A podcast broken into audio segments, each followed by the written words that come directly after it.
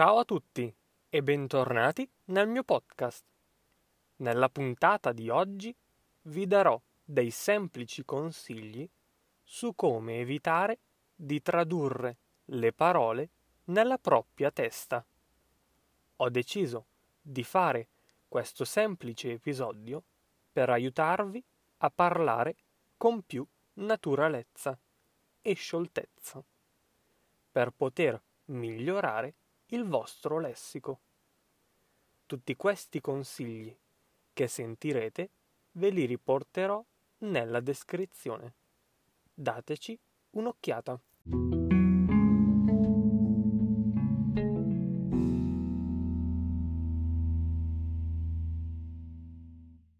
Inizio l'episodio di oggi con il precisarvi che ovviamente non è qualcosa che si impara in un giorno.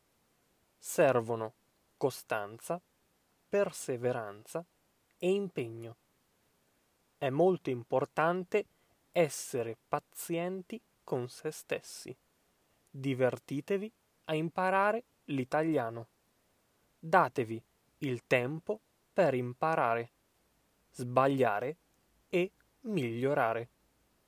Il primo consiglio per non tradurre nella propria testa è essere circondati dall'italiano. Questa è una cosa di cui vi ho già parlato in passato, in vari episodi fatti.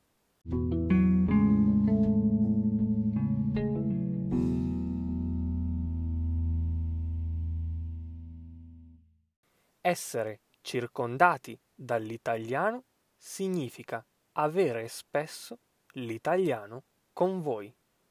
Potete ascoltare degli audio, dei podcast, degli audiolibri o dei video durante la giornata. Anche mentre cucinate, mentre pulite la casa, mentre guidate o mentre vi riposate.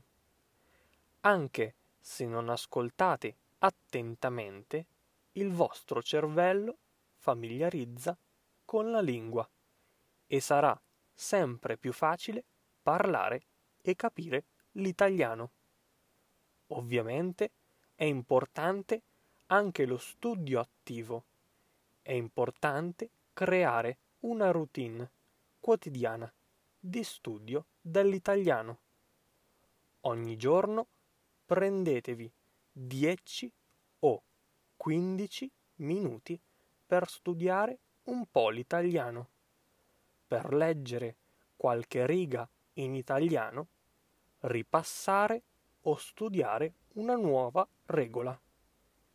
Date al vostro cervello la possibilità di assimilare e diventare amico dell'italiano.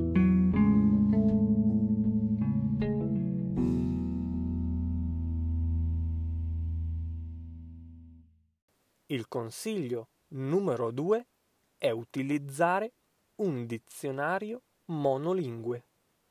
Un dizionario monolingue è un dizionario dove le parole non sono tradotte nella vostra lingua. Ma quando cercate una parola in italiano, trovate la descrizione in italiano.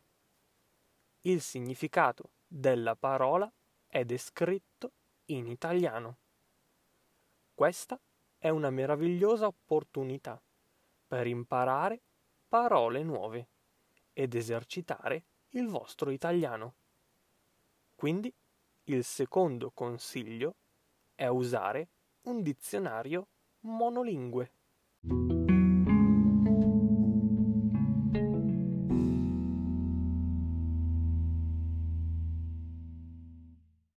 Consiglio numero 3.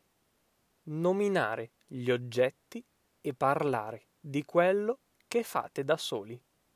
Per esempio, mentre camminate per la casa potete nominare degli oggetti o dire delle frasi con quegli oggetti. Per esempio, quello è un cellulare. Questo è un frigorifero, eccetera. Oppure dire quello che state per fare. Esempio, vado a fare la doccia. Bevo un caffè. Vado in palestra.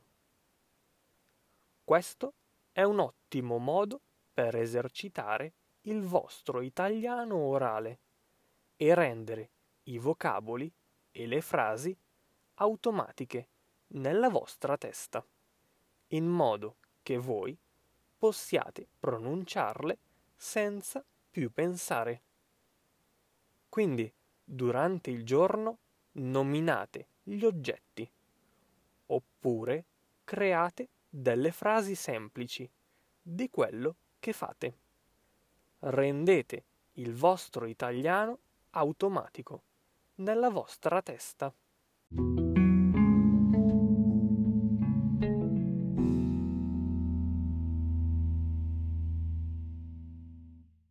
Ultimo consiglio, il numero 4, è quello di usare i post-it con parole o frasi in italiano. I post-it sono uno strumento meraviglioso per memorizzare e praticare l'italiano. Sul post-it potete scrivere delle frasi. Per esempio, mi piace cucinare la sera e attaccate il post-it in cucina. Così, ogni volta che cucinate, potete leggere e pronunciare la frase e renderla automatica nel vostro cervello. Potete usare questa frase, per esempio, per esercitare l'espressione mi piace o per esercitare le espressioni di tempo. La sera, la mattina, il pomeriggio. Un'altra alternativa è quella di attaccare post-it su degli oggetti, come ad esempio sui libri, sulla tv, sugli oggetti da cucina, eccetera. Vi aiuterà tantissimo, soprattutto se avete una memoria visiva.